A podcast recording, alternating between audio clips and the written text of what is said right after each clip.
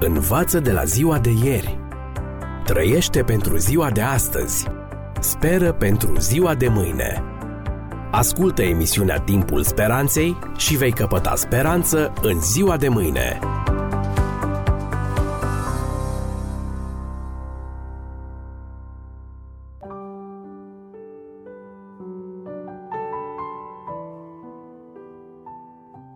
Stimați prieteni, bine v-am regăsit la o nouă ediție a ghidului radiofonic de supraviețuire în secolul 21, cu genericul Începe să trăiești. Vreau să vă spun că din copilărie omul se confruntă cu o mulțime de complexe care pot bloca dezvoltarea sănătoasă. Din privirile părinților, apoi din aprecierile celor din jur, copilul învață ce este rușine și ce nu e frumos – din această perspectivă, unii au construit o explicație inteligentă, că noțiunea de vinovăție nu este decât o extensie a rușinii. Iar dacă de la o vârstă rușinea dispare, la fel se va întâmpla și cu vinovăția. În realitate, lucrurile stau altfel. Problema vinovăției este de altă natură decât problema rușinii. Rușinea se naște din raportarea la opiniile grupului de care aparținem. Ea este definită de punctul de vedere al societății cu privire la un comportament anumit într-un moment dat. Mentalitatea popoarelor necreștine, a japonezilor de exemplu, este orientată spre cultura rușinii, respectiv cultura onoarei. Dacă cineva este blamat, chiar pe nedrept, și aceasta îi afectează reputația, cultura rușinii îi cere să se sinucidă. Dar dacă societatea din jur nu vede nimic rău în a fura de la locul de muncă, în a înșela asigurările sau în a pirata informațiile, nici glasul conștiinței nu va avea putere să schimbe comportamentul. Din punct de vedere moral, sentimentul vinei este altceva decât sentimentul rușinii. Ea se raportează la un standard mai înalt decât ce zice lumea. Ea privește spre legea morală de o bârșie divină. Cultura vinei, spre deosebire de cea a rușinii, funcționează pe baza unui senzor care se află în interiorul omului și nu în afara lui. Indicatorul acela se cheamă conștiință. O persoană simpatică a relatat odată o întâmplare. Într-o zi de luni, când se afla singur în birou, colegul său, Jean, s-a întors din deplasare și a povestit aventura pe care o avusese cu o duduie. La urmă a adăugat, conspirativ dar nu știe nimeni. Vecinul s-a uitat lung la el și a zis, Ba da, cineva știe. Jean a pălit. Cine? Vecinul i-a șoptit. Chiar tu.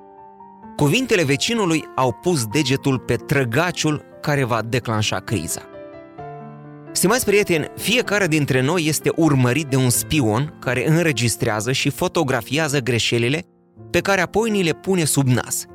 Ce ai făcut? Acest cineva este întotdeauna contra noastră.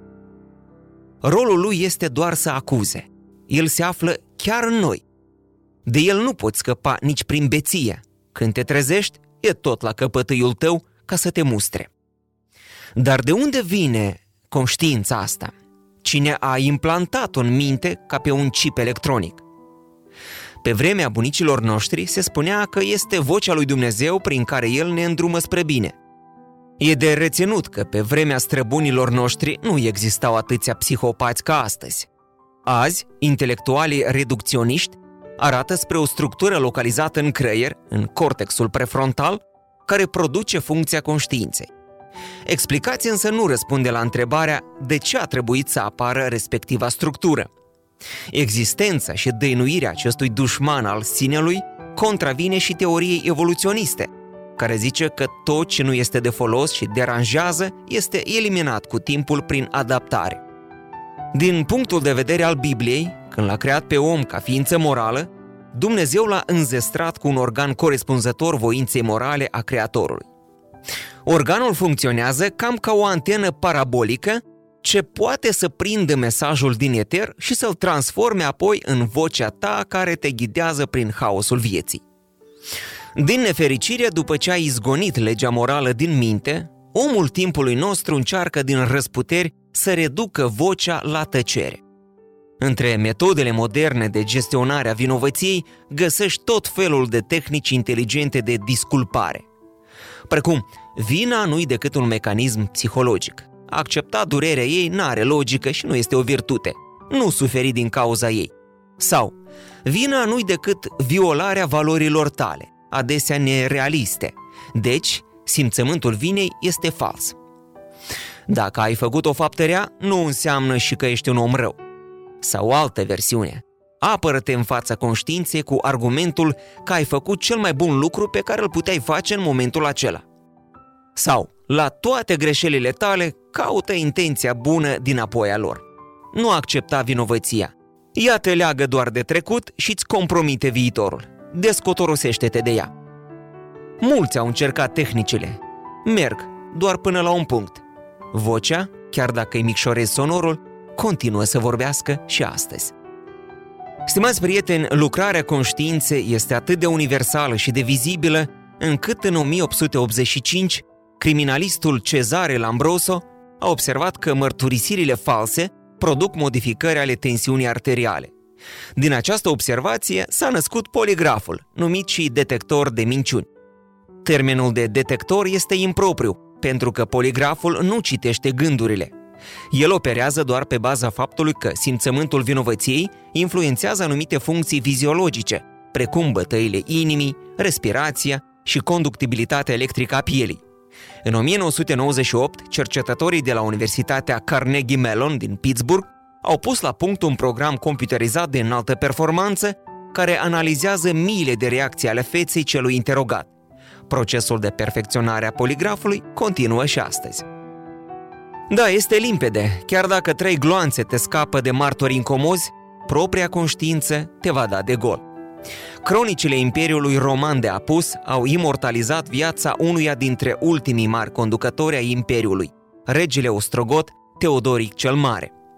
Înțelept și viteaz, spre sfârșitul vieții, Teodoric a căzut pradă intrigilor de la curte. Ca urmare, în anul 524, l-a condamnat la moarte pe ministrul său credincios, Boiefius, și pe socrul acestuia, senatorul Simahus. Deși era om de arme, cu multe victime la activ, vina uciderii celor doi nevinovați l-a hăituit atât de crunt încât i-a pricinuit moartea. Când trebuia să ia câte o decizie, era confuz. Adesea se trezea în crucea nopții într-un lac de sudoare și bântuit de frică. Cu câteva zile înainte de a-și da duhul, Teodoric, până atunci bine sănătos, stătea la cină împreună cu suita. Când a tăiat capul peștelui din farfurie, i s-a părut deodată că în furculiță era capul lui Simahus. Îngrozit, a lăsat totul, s-a retras în dormitor și a căzut bolnav. Neputând nici să moară, l-a chemat pe doctor ca să-i mărturisească acestuia vina. La trei zile după aceea, a murit.